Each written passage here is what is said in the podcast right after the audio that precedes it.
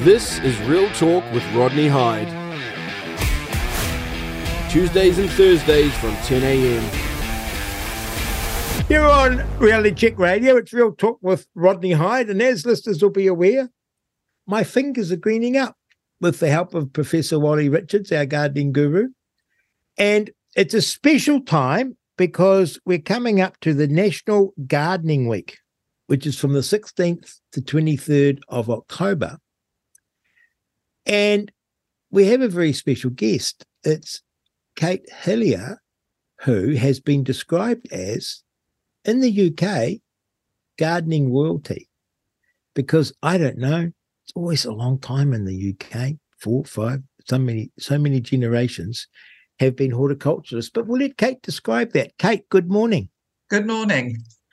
Tell me about your uh, lineage, because I've been gardening for, oh, I don't know, a few weeks now, and I'm loving it. But I understand that it's almost hot wired into your DNA.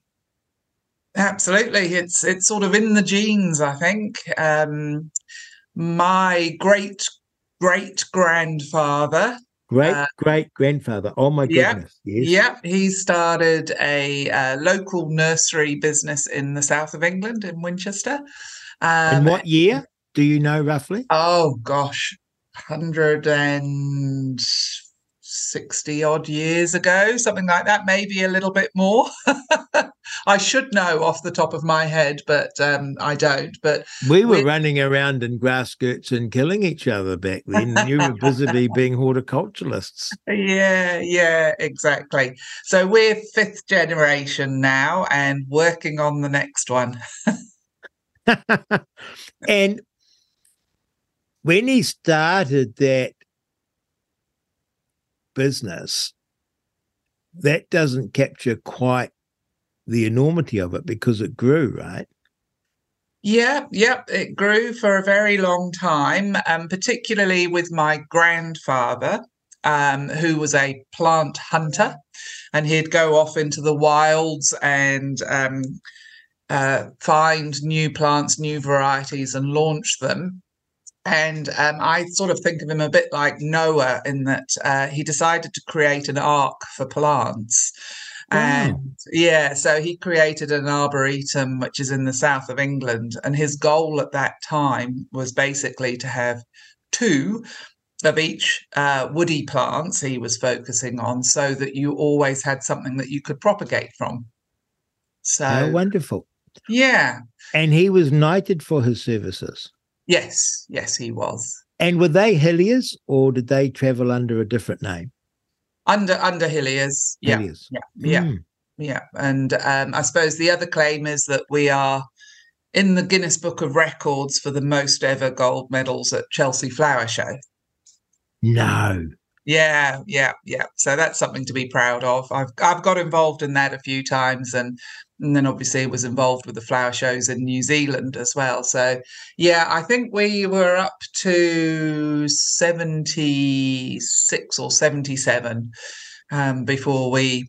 Uh, unfortunately, COVID impacted, and we we didn't do Chelsea that year, and and mm. we've now now turned into a different direction. But I don't think anybody's going to beat that record no. anytime soon. And growing up, was it always that you were to be a horticulturalist, or I mean, it must have been quite strange being a fifth generation. Like you can't say, "Oh, I think I'll go and open a fish and chip sh- shop." but, well, I mean, actually, we could, and I was never going to go into horticulture. I was sort of, you know, dead set against it, almost being put off by it. I mean, I, I remember going to school and the teachers saying to me, "Oh, can you get me some free plants?" You know, it was. you should have said, "Can you get me an A?" Yeah, exactly. Yeah, yeah. So I was actually originally going to go into journalism. That's what mm. I wanted to do. Um, and then, as you do when you're at uh, uni, I ended up owing my dad a bit of money. Mm. And he said, mm. okay, you work for two weeks without wages to pay me back. And I never left. Isn't that interesting? Yeah. So it really is in the genes. You can't beat your genes. And did you walk into it and start and just love it? I did. I worked at one of our garden centres in Winchester and I had a good team of people that I was learning so much from. But yeah, I just loved working with the customers, sort of, sort of trying to do problem solving, that sort of thing.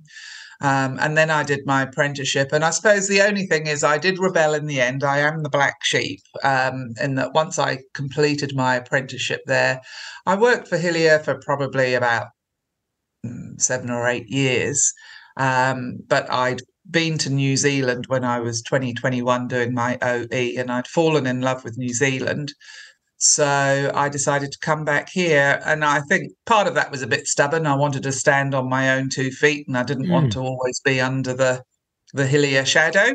Um, mm. So yeah, I've been I've been in the horticultural industry here for a very long time now as well. How lovely. Well, I have a journey too, because my father was a fantastic home gardener and he fed the whole street.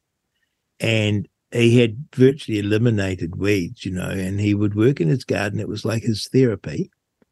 And my mother, till the day she took sick, um, always had a beautiful garden and she lived for it. It kept her alive in the finish, just looking after her and tending her beautiful flower gardens. And I never had an inch of it. Mm. I just wanted to go away and read books and I took no interest in it. And my parents would try and get me to do a little work when I was a boy growing up in the garden, and I resented every minute of it. and um, they both passed away. And under Wally Richards' tutelage, I have started gardening, and I absolutely love it. Oh, that's fantastic. I, I regard any vegetable that I get off my garden as a bonus because actually I just find the digging and the preparing and the planting and the watering, I just found find it very soothing. Oh, it's so therapeutic. Yeah, absolutely. And after the COVID experiences, I've needed therapy. and gardening has become my therapy. And my wife used to grow things or does grow things. And now I'm actually realizing that she doesn't get quite the strike that I get of success. And I'm wondering if I do have that little genetic green fingers that my mum and well, dad had. Maybe you do. And I bet you'd find that you actually absorbed a lot more knowledge growing up yes, with that than you I. Th- I think that's true. And of course, Wally's been a great help. Now, tell me, um, people listening oftentimes have limited space, limited time, and don't want to spend their evenings gardening, what can they do? What's the easiest thing that a person wanting to grow a few veggies can do? It's specifically veggies thereafter, um, it can be it, it, can be daunting. Like you said, you sort of look at those giant uh, allotments and veggie gardens, and it can yeah. be a bit daunting. Um, and houses are getting smaller, courtyards are appearing more than gardens, etc. So it's a matter of picking the right veggies. So um, if you've got a limited space, it's amazing what you can grow in pots. But for example, you wouldn't choose to grow potatoes in pots because you know you'd, you'd use up all usable space really quickly. Um, so pots that can sit on the deck that actually you know how you were you're saying how much you enjoy it? Being able to sit out there with a glass of wine and you potter around and you give things a little bit of a water and um, i love harvesting and eating straight away. So one of the really simple um, veggies for growing in a pot would, for example, be the spinach, the baby spinach, mm. um, or the everlasting spinach. Yates does a great everlasting one. And what I love is that you literally go and pick a few leaves and you chuck it in your salad right there and then, sort of thing. So, what what does it mean to be an everlasting everlasting spinach? Uh, all year round, basically. Really? So there's a lot of spinaches are only available, and the baby spinach is only available seasonally. But if you look at the Yates range, there's an everlasting one that will will basically go all year round, or a perennial one. So do you have to keep planting it? No, it'll keep going. You're Keep cutting. me. No, no, keep cutting it back so that you get the fresh growth because I prefer the nice tender fresh growth. But yeah, it'll keep going. That's There's a few Yates. like that. That's Yates almost putting them out of out of business because I buy the seeds once and I never need buy them again. oh, I'm sure you'll go on holiday for a few weeks. And Everlasting spinach. I never knew there was such a thing. yeah, yeah, yeah, yeah, there is. Um, and then And that's there's- what made Popeye strong, right? So it's good for you. absolutely. I learned too that asparagus goes like you don't get anything from asparagus for a couple of years and then it just keeps shooting up. I didn't know that about asparagus. hmm Yep, yep. Asparagus will keep going. Um, what else? Spinach is a good thing to grow. What else? Yeah, so um, other items like um, baby carrots are perfect in there. Lots of herbs. So particularly Just tell me about a baby carrot. Baby Why is it why is it called a baby carrot, not a carrot? What's the difference? because it is literally a small. So um, yeah, it's a small carrot Ah. rather than a great long one. So you don't need as deep a soil or Okay. as a bigger pot to grow them in. And does a I always thought a baby carrot was just a little carrot that hadn't grown to adulthood. um, God, I'm stupid. Um, tell me. I guess it depends where you live and it depends where you're placing everything. But like, I've got a say I've got an apartment in Auckland, or I've got a small little back section in Auckland. Say, Mm. could I grow how how how around the year could I grow carrots? Um, you can pretty much grow them all year round, particularly in Auckland where it's reasonably warm. Wow. Um, if you don't get frosts, etc., yeah, yeah, you can. So we've got baby spinach. We've got, uh, no, we've got everlasting spinach, baby carrots. What else? Yeah. Um, easy things for the salads would be radishes. Um, there is a an amethyst rabbit radish, um, which is quite cool because that's got purple um, skin and white flesh. So, like you know, to chuck it in the salad, that always looks really good. Um, and they're quick and easy to grow. They don't take long at all. Can I Um, just get that name again? An amethyst. Oh, yep. amethyst, radish amethyst, and I think the the skin, the name is obviously named after the skin of the um the plot of the veg. Um, so Oh, the yeah, colour. yeah, yeah, yeah. What else? I'm excited. Oh, I've never thought So many, so many things. Herbs, I definitely recommend because um, you know you go to the supermarkets and you buy those living herbs, and they They're so bloody dear. I know. Well, they are dear and they're not designed to live for very long. I- I'm probably being a bit rude now to all those living herb people, but growing herbs from seed and put spacing them properly, what they do in those pots is they cram thousands of little plants into these pots. They don't have a decent root structure. They don't have it, they're not in a decent potting mix. So you almost literally use them as disposable herbs. So I would strongly be recommending if you've got a nice sunny spot, then for example, you know, your basil, mint, thyme, that sort of thing would all be fantastic in pots. I got told off over dinner last night because I got a big planter box and I planted my herbs out. And I have to apologize to you because not having spoken to you, I did buy some of those herbs living from the supermarket and I planted them out and they're not doing very well. I apologize. But I was sitting there and talking about lamb and how much I enjoy mint sauce. And everyone looked at me and said, Oh, yes. And of course, you put your mint in a, you contained it. And I said, Oh, yes, it's in a planter box. To which my wife said, Yes, with all the other herbs. To The- which everyone started to tut tut me. Had I have I made a terrible mistake twice over? Once getting the living herb one, and second not putting a kerosene tin or some jolly thing around my mint. Yeah, I'm not sure a kerosene tin would be the best idea, but What yeah, should I cer- do? certainly plant it separately. Um, if and if you want to put it in a planter box or something like that, uh, I would personally use a terracotta pot because it's porous still, um, so the moisture will go in and out. But yeah, uh, mint you can. I mean, you can plant it with other things, but it will take over given half the chance. So your other your other veggies will be battling for it. Wow, I so love mint. But Mm, it- oh, I love mint as well. That was my job every Sunday morning was to make the mint sauce. Okay, well, I'm gonna this. I got to say, my mint is actually not growing at a rate that can keep up with me, which is probably the problem. Uh, the rest I've planted from seed. I got maybe basil. I've got Yates seeds. I'm going to have to get Yates mint. Um, I was so desperate to get mint going, and I'll put it in a terracotta pot because mint to me is beautiful. yeah.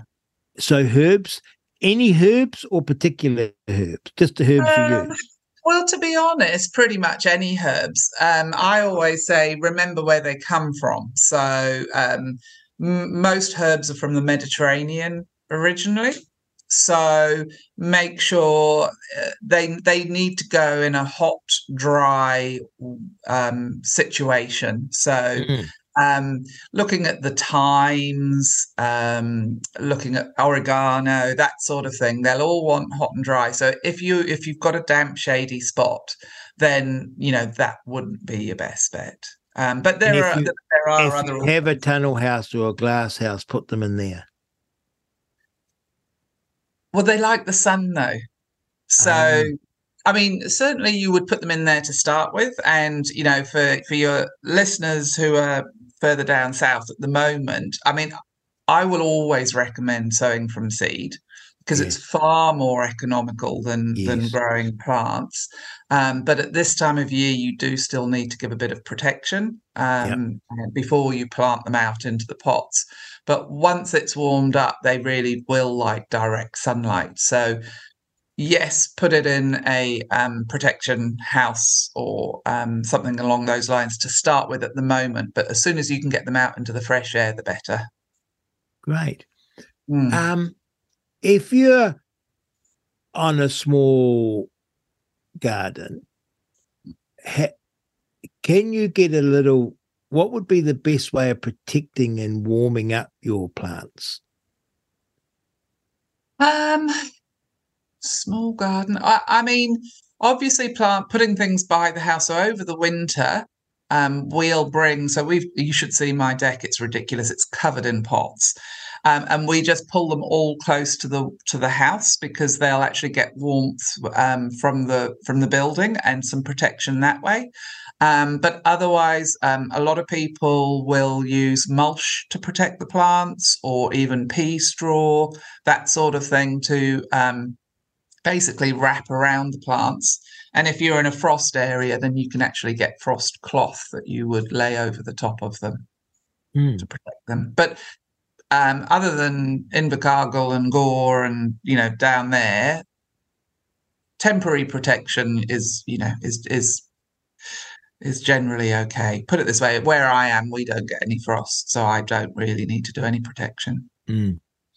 I do a lot of mad baking. I bake every day, and people told me that I should always keep a diary and write everything down. And then, because when you get something that works and you think, oh, what did I do? How did I do that? I've forgotten. And I'm terrible because I never write it down. And I started off with good intentions of keeping a diary for my garden, and it lasted one day because it seems so tedious to me to sort of oh i planted you know i planted my radishes on the um 6th of october and you know gave them this and did them this but i'm thinking even though i don't that keeping a diary to guide you for the next year is quite significant Yeah, I think it's a great idea. Um, and also it reminds you what you've planted because personally I hate having little plastic labels all over my garden. So I've actually downloaded an app. There's a plant ID Oh. app. oh tell me Um, I'm going to have to look it up now. I think it's literally called the Plant ID app. It is um, really useful because you can take photos and it will um, ID the plant or it'll ID the weed. Um, but also it will ID where you've planted what in your garden and keep a track of it, the the varieties for you. So um, yeah, it's quite it's quite useful. I don't use it as as well as I can. I'm not going to be able to find it on my no, phone now. I've I'll got so it. many. We'll find but... it. We'll put it. We'll oh, put it on. Sorry? Picture this. It's called. Picture. Well, I get a bit of a problem because, like I said, unlike you, I don't have five generations in a lifetime of gardening. I'm like, you know, five minutes. And I plant my things and I look and I look and I look, and then things pop up, and I think, ah, oh, is that a broad bean or a weed? I wonder what a broad bean looks like when it first happens, you know? and then when it's a broad bean, the excitement oh. that I have is embarrassing. It's and fantastic. It is so fantastic. And I can't get over that a little seed just poked into the ground and watered and given a little bit of fertilizer just becomes a whole plant. I mean, it's like the it's a miracle of life. It's just, and it's sort of an everyday thing, but it's, it's to me, it's just like astonishing. Mm, mm. It's fantastic. I, I did um, a story uh, uh, last week, of course, it's school holidays, and you think it's fantastic. Well, the kids is is even oh, yeah. more amazing. You know, um, uh, it's just so fantastic. I never. It was a very bad joke a long time ago, but you know, where where do peas come from, mummy? Well, they come they come from the freezer, you know, um, actually teaching kids how to grow their own um, fruit and veggies and the success that they feel. Actually, was Yates, it, I was, was going to say Yates has got an amazing range of kid seeds at the moment. Yes, um, including was one it, popcorn. Was it Yates that did that promotion with the supermarket or some other company? Uh, no, I think that was a a wholesale seed importer. Okay. I, I, think. Don't don't quote me on that. Because my kids loved it. It's such a great idea. My kids absolutely loved it. Now you're tied up with Yates, right? Yeah. yeah, yeah. You work for Yates? No. No, no. I I do this sort of thing for them. So, um, bit of a brand ambassador. I Yates is a fantastic brand with a great range of products, and I'm I'm happy to support them. But no, I don't work for them. Tell me about Yates, because you go. Here's the thing. I got to tell you this, because you know me, first time gardener. Um, I go to Bunnings or Mitre 10 for my plant product. I walk into the seed section. Now, I can remember when if you wanted a packet of potato chips or ice cream, say, you'd go to the shop and it'd be salt and vinegar or plain. Yeah. I now go into the supermarket and I actually can't choose because there seems there's dozens of different dozens of different jolly potato crisps. I go into Bunnings, I'm staring at the seeds, and I think, oh, I'll plant some tomatoes. Oh mm. my God. There's not just tomatoes. It's like I go into the supermarket and I can sort of at least see the tomatoes and I think, oh, they look nice. I'll buy that packet. I go to buy the seeds and is this tomato, that tomato? And I'm thinking, how do I know which tomato to buy? Then I notice there's these different brands. There's Yates, there's Mrs. Mrs. Fothergill's. What are the other ones? There's all these different brands, and they're all selling tomatoes, and they're all different tomatoes.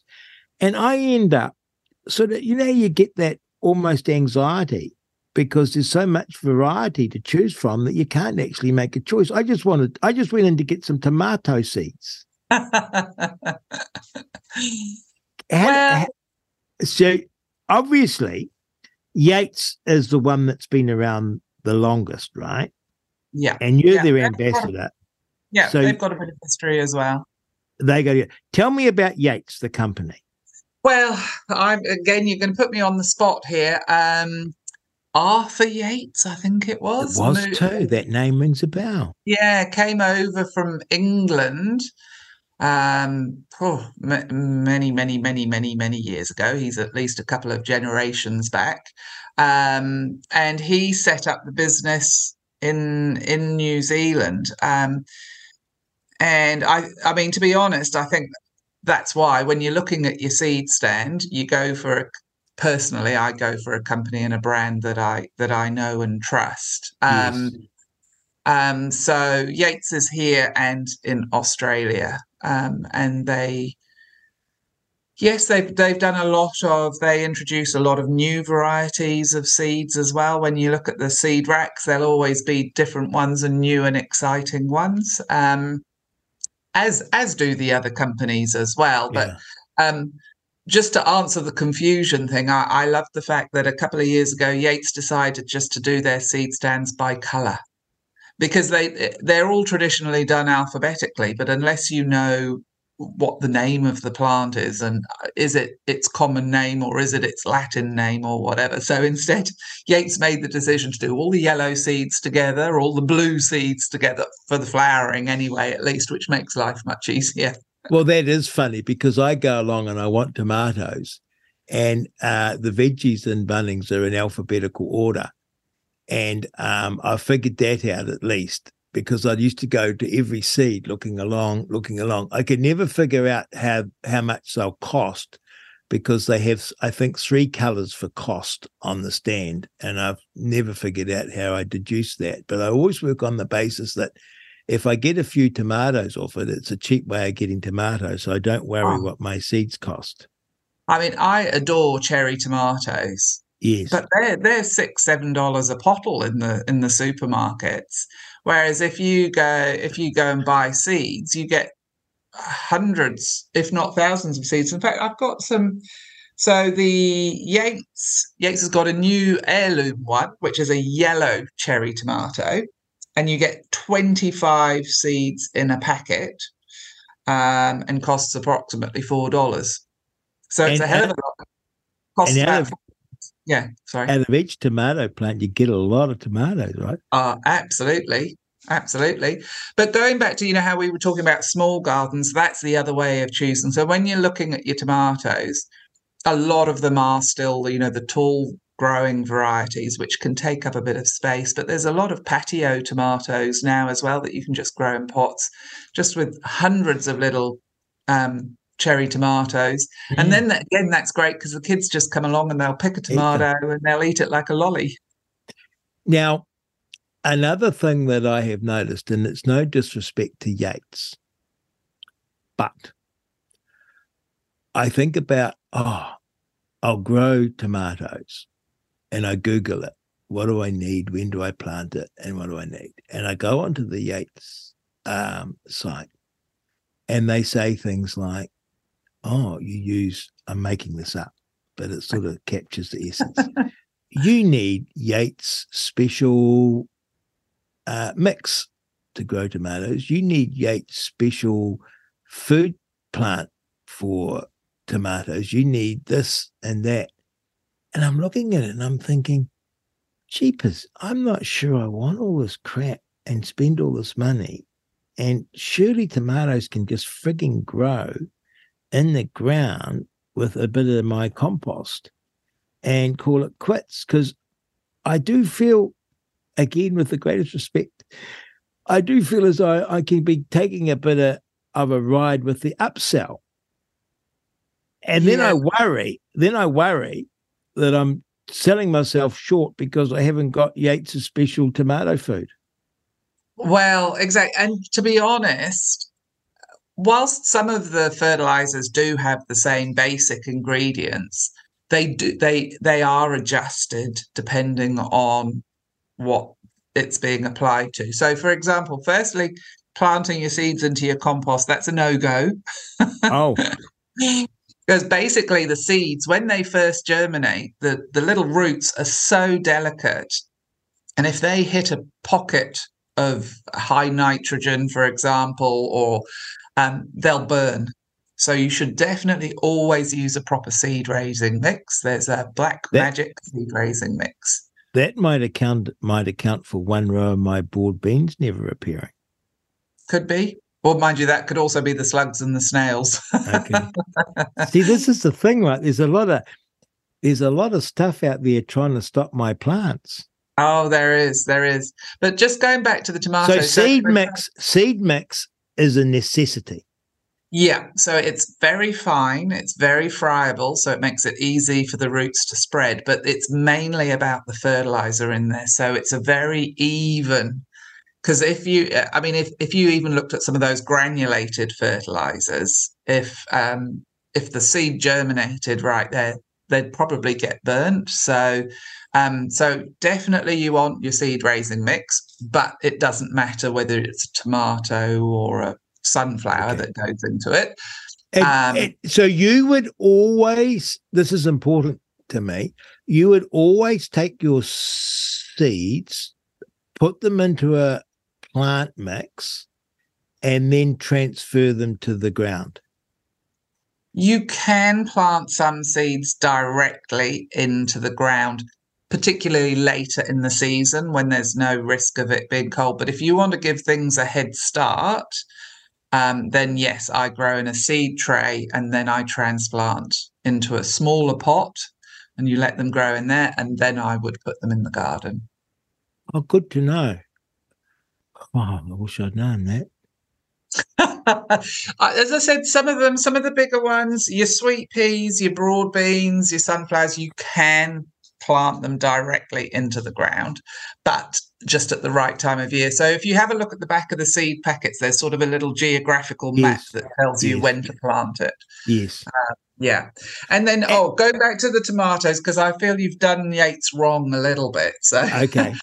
for example, with the tomato fertilizer, it'll be high in potash, which is specifically what encourages flowers, which is specifically what encourages fruiting. So they will adjust the ingredients to suit whatever it is. Though it is a bit daunting when you've got six different sorts of fertilizers, but Oh, it is daunting because I mean I've got a garden shed now full of stuff, you know, and I've got lost it even where I have. I need an app to organize my fertilizers and pest control, if you know what I mean. I'm thinking that the simple task of planting a seed is now becoming um, arduous with product. oh, you, you you definitely don't want that. The seedling, the seedling mix seems uh, sensible to me. I can get that now, and I realize why I've had some catastrophic failures, which I haven't, I haven't shared with listeners because I didn't want to sound a loser. Um, oh my goodness! But things like potatoes, you wouldn't. You just plant them in the garden. Yeah, you plant them in the garden. Potatoes have a special technique because um, Yes, I'm familiar with that. We had. Wally Yeah. Wally Richards take us over that. And you use a seed potato. So do Yates do potatoes? uh, no, they don't do seed Yeah, but you'll funny? find them in the garden centre. Yeah. They looked miserable, my seed potatoes, and I wondered why um, Bunnings seemed to be letting me down. But then I thought, well, I suppose they're not for eating, they're for planting, and they looked, you know. But I'll see how I go on potatoes. Now, I have never, until this week, ever in my life planted a flower on the basis that A, I'd never gardened. But when I did start gardening, I thought, well, I'm a utilitarian. And it's like, yeah, I like flowers and roses. They look very pretty and whatnot. But the great thing about veggies is I can eat them and I don't have to spend money at the shop. Flowers, eh, I can go without. But I planted marigolds on Wally Richards' advice in my tunnel house in order to scare something off, Hmm. whitefly or something. Yeah, whitefly. So, um, tell us about flowers in a small section. What could you do there?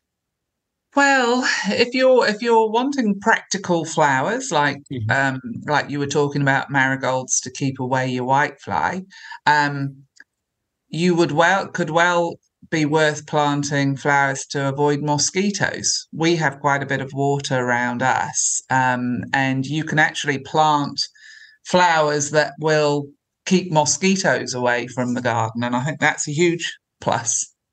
Really? Uh, Yeah, yeah, absolutely. Um, any you can obviously get pyrethrum as a plant. You can get um, citrus, uh, citronella. So geraniums are all um, where citronella comes from. Pyrethrum is a little pretty little daisy, um, and you can get that in seed form. Um, or lavenders. That's something else that um, mosquitoes don't like. So they're sort of practical gardening ones. Um, what about even- sandflies? uh, I uh, I think you, you could have a go. The citronella might might be strong enough to do it, um, but um, yeah, they're they're a little bit of a bugger. Those things, aren't they? Uh, I'm Um, just, I'm just see, I'm, I'm, I'm writing all this down. Oh wow, how wonderful! And if you put them around the house, they'd scare the mosquitoes away. Yeah, yeah. So particularly plant them in pots where you like to sit out in the evening.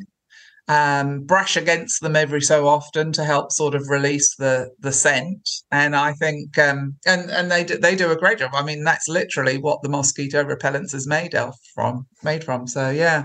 My goodness. So they would be a good idea. Um, other practical flowers. I mean, I always think I'm a bit of a wine um, fa- uh, buff, I suppose. I do like my Yes. wine. So you'll always notice they plant a rose on the end of each um, Yes.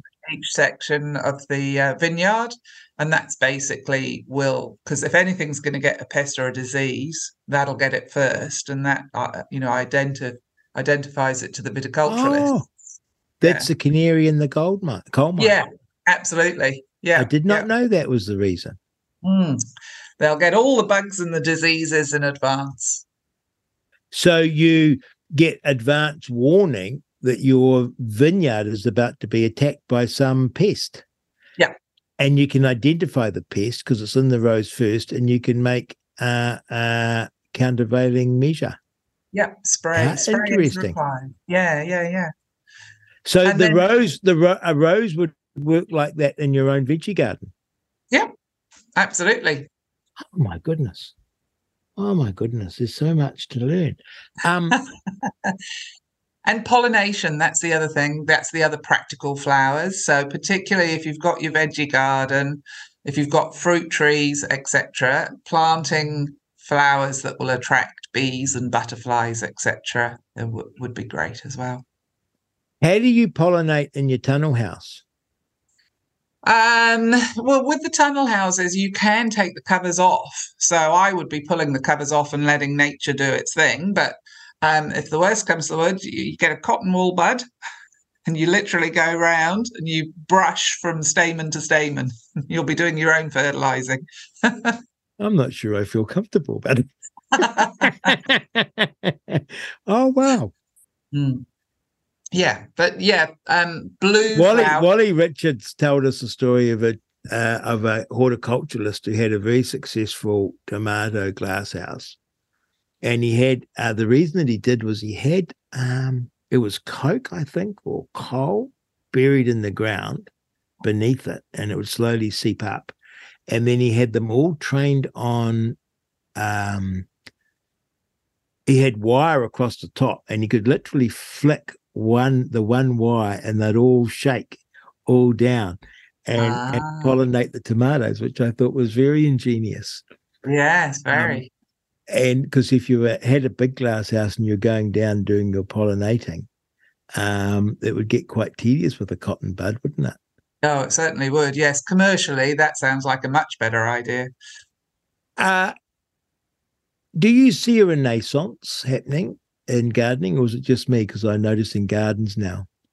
I think definitely COVID had a huge impact on people. And I actually almost think climate change has had an impact as well, because you know, fruit and veggies that are transported hundreds of miles around the country, um, the carbon footprint mm. isn't nearly as good as ones you've grown your own, you know, grown yourself. So I think there is, um, and I think there's a lot of people starting from scratch who need that help and advice. So, you know, like you jumping onto the Yates website, you know, there's so many useful um, websites with education and how to do things. And you know what? I um when I was doing my flower show stuff, I would go around to a lot of the different garden clubs and I'd do talks at the evenings. And um, when I first started out, you know, most people were 60 and above. Um, but you go to the garden clubs now, and, and some of the clubs were closing because, you know, they weren't getting new members and things like that. But you go to the garden clubs now, and people are becoming younger and younger. Isn't um, great? Yeah, it's a it's a great way to share knowledge and and um, advice. And so, yeah, I, I'm really pleased to see that there there is this upsurge um, in gardening um, in general and, and, growing your own veggies uh, my big message today is seedling trays. Um, tell me, are you a flower person or a veggie person? Uh, my husband and I are the perfect combination because I am actually a flower person, but he's a veggie person. Mm. Um, and probably our thing is we live in the Waitakere Ranges. So for us, we're surrounded by bush, which we love but um, our garden is sort of trying to do a bit of mix and match. So we've got the native bush, but I'm inserting some ornamental plantings yes. and Simon Simon's found a bit for his veggie patch out the back. So um, yeah, we're we're a bit of both. And of course I think food grown at home in the garden with care and love is tastier and more nutritious than something in a plastic bag at the supermarket. Oh, definitely, definitely. I mean, like we said, you know, going and picking tomatoes, or we've got a pizza oven out the back, so we love the fact that we've got a little area for for the different herbs, and people just go and cut their own herbs to put on top of their pizzas. It's great. How wonderful! Now, um, do you? Oh, I just forgot my train of thought. I had such a burning question to ask you about my problems and it's gone because my problems are so manifold and many. oh, here's a question for you. One final question for you. You garden flowers and husband gardens veggie, and it's also your job. And you've done it forever, down through generations. Do you get sick of it? No, I don't get sick of it. Um, but there are times when it is it feels a bit more of a chore. Um, and mm. um, I'm actually not doing quite as much work as I was in this field, and I see that my garden has improved accordingly. Um, I think it's like yeah, a, a mechanic's car or something like yes. that know. So um, I get very excited doing the foundation work and doing the design work and getting the layout right. But the weeding and the and the pruning, I get slightly more bored with. so yeah, that's. I, I had an experience where I was sort of knocked out of action through uh, having a bit of sickness in the family. Nothing, you know, nothing. It Just kids being unwell, and then being busy on other jobs and I let my garden get away from me. And I came in and looked at it, and it was almost heartbreaking mm-hmm. because it was like, oh my God, I got to weed this. And I just had to get to work. And I was at that point down on my hands and knees, scratching away in the dirt, thinking, ah, just go to the supermarket and stop all the stuff. But once I'd got through the chore, it's so exciting again. But I I I do know that I have to keep at it. And of course now my big thing is we're getting into the stage where we live that water watering is a big deal. Yeah. And um, I've really got to get on top of that. Well, it's wonderful to talk to you, Katie. Yeah, uh, nice. And despite my worry about Yates upselling me, I'm going to only ever buy Yates seeds now because the reason being that'll cut my decision point down by about four fifths. And I only need to spend a fifth of my time because I'll exclude everything else and just look at the Yates stand and know that Mr. Arthur Yates is looking after over me. And um, we've got generations and who these other people are, I've got no idea. But I feel with Arthur, I'm safe. If you've chosen to be their ambassador, it's got to be good. And I'm going to look at their upselling stuff and not take it as I don't need any of that because you've explained to me the seeding mix issue. Mm. And I think it might explain my little failures. There you are. I'm glad I've been useful. you are very useful and you're very cheery. It's lovely. We've been talking to Katie Hillier. That's United Kingdom gardening royalty, which isn't the sort of thing that you think about, right? but they probably go back to 1066 or something, like everyone does in Great Britain, gardening. You know, it was just in their genes. But lucky, lucky for us, she's come to New Zealand and lived here for many years. Why? Because she chose it, and she loves New Zealand, and she chooses chooses to be the ambassador for Yates. And I know what the question was that I was thinking about, so I'm going to have to quickly do it. So we're on Reality Check Radio. It's Real Talk with Rodney Hide. Here it is. It was burning in my brain. What does it mean when I look at a Yates packet and it says heirloom? It's it's a traditional form of seed. So they've gone. So some people um, don't like the genetically engineered seed so much. Heirloom variety means it's an older variety of seed that actually might have gone out of popularity for some reason, but actually it's a bloody good seed. And so Yates are reintroducing some of those older varieties. Oh, wow. And so they have kept them in an arboretum or something like your. Yeah, that is the, the Yates ark as well. the Yates ark. And then they bring them back. And so you might be growing a broccoli that granddad would have grown in the 1920s or something, as compared to planting a broccoli that was um, produced through breeding and genetic engineering to be this perfect little broccoli. Absolutely. Yeah. The, I sometimes feel the flavors are much better on those heirloom varieties. Really? Yeah. I think they it's less focus on the color and stuff like that and it's it's back back to the good old days. That's how I feel. Oh, wow. I will look into that because I always think, you know, latest or modernist is best, but you you're right because we in many, many ways we've gone downhill. That was very wonderful. That was Katie Hillier, Yates ambassador, gardening royalty, sharing with her her knowledge. Don't need much of a space to be able to grow, have a radish, have a lettuce, have a bit of um, few flowers, and have a garden. You don't need the big space and you don't need to put the big effort in. My problem was I probably started too big.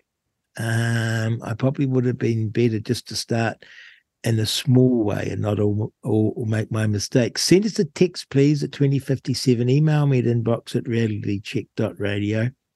What a lovely lady. What a lovely history. And um, what great advice for gardening and looking after ourselves. This is Real Talk with Rodney Hide. Tuesdays and Thursdays from 10 a.m.